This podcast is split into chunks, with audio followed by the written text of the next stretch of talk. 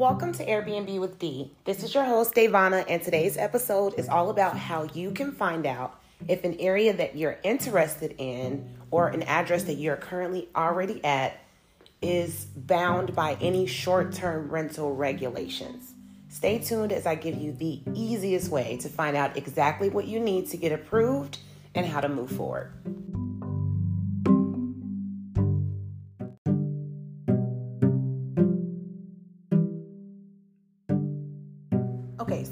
One of the questions that I'm most frequently asked from people that find the podcast or on Instagram, if you are in the Airbnb with D Facebook group coaching and mentorship group, you already know this trick.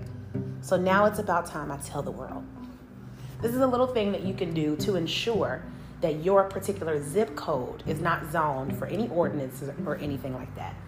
Usually they like to go by county, um, by city, but then you have some of those properties that are right on the edge. And so it leaves you confused on am I going to be bound to an STR ordinance or I have people that are interested in getting their Airbnb property, but the number one holdback for them is they do not want to sign a lease in a place that has an ordinance that they didn't know about. So here is our trick. You don't even have to list the property. You can do that. This is another trick I have for listing your property, but let's do it with the unlisted. So, I want you to go to your Airbnb profile, but what we're going to do is go to your hosting account. So, for those of you that have not yet listed a property, you will have to click the, the button that says become a host. And once you click that option, it'll take you to where you can list a property. Those of you that are already hosts, and looking to add to your portfolio, you already know how to list a property and you're following those same steps. One of the first things Airbnb is going to ask you when you are listing a property is what's the address? Go ahead and put in the address of the property that you are currently in, about to Airbnb, and you want to know that you are interested in, whatever. How do you get these addresses? Well, if it's an apartment complex you're after, just enter the apartment complex's address. You don't have to put a unit number. Remember, we are not listing this yet. If it's a home that you're after, maybe you've spoken with a realtor or a private owner and you just want to see if this particular zip code is zoned, put in that address.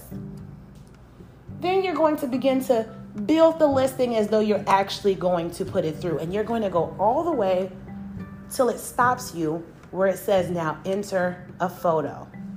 Airbnb has a, uh, well, basically, once you get so far in the listing process, it does not allow you to list without any photos.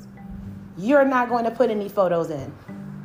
After you put the address and every other detail until it gets to the photos, then you're going to exit out. What happens is, Airbnb.com, we know as a platform, we know that tech rules the world. And so Airbnb got tired of being sued by cities. They're like, wait a minute. The cities are right. We are helping people to break the laws. We are helping people um, process tax evasion. So we're no longer going to do that. So this is what they decided.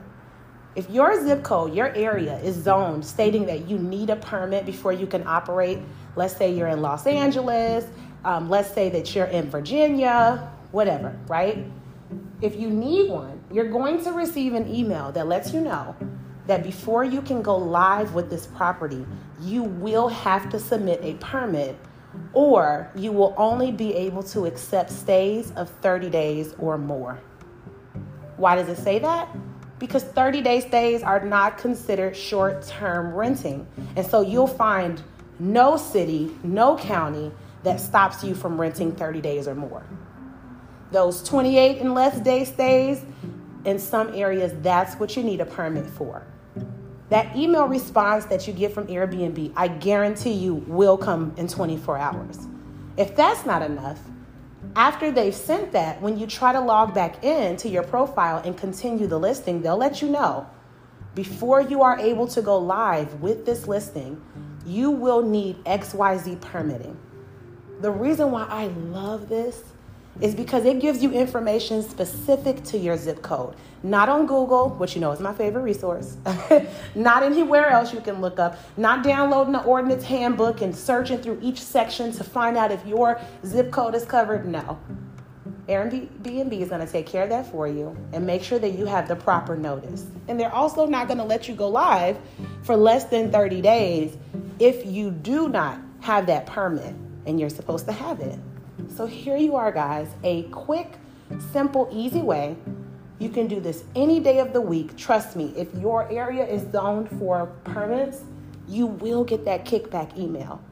And then you can feel a little bit more confident and say, okay, well, either this is a sound investment or not based off the current ordinances.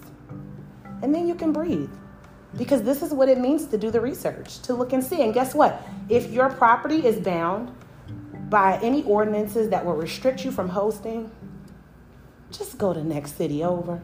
Especially if that city is close to the airport, you're losing nothing. All right?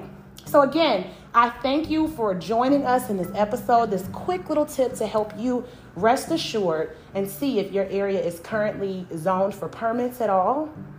And if you haven't already, not only should you listen to every podcast episode that's available, you should also join the Airbnb with D Facebook group. The link to join is in this episode's description. There you'll find corporate lease applications scripts on how to approach property managers. You'll find companies that actually accept your corporate lease agreement and Airbnb. I figured out, you know what, I'm going to stop selling lists. No more lists. We're going to put them in the group. You'll see everything you need there, and I'll also give you the application you need to apply. So, what are you waiting on? Click the link in the episode's description, and I can't wait until you join us in the group. Thank you all for your support and stay tuned for the next episode.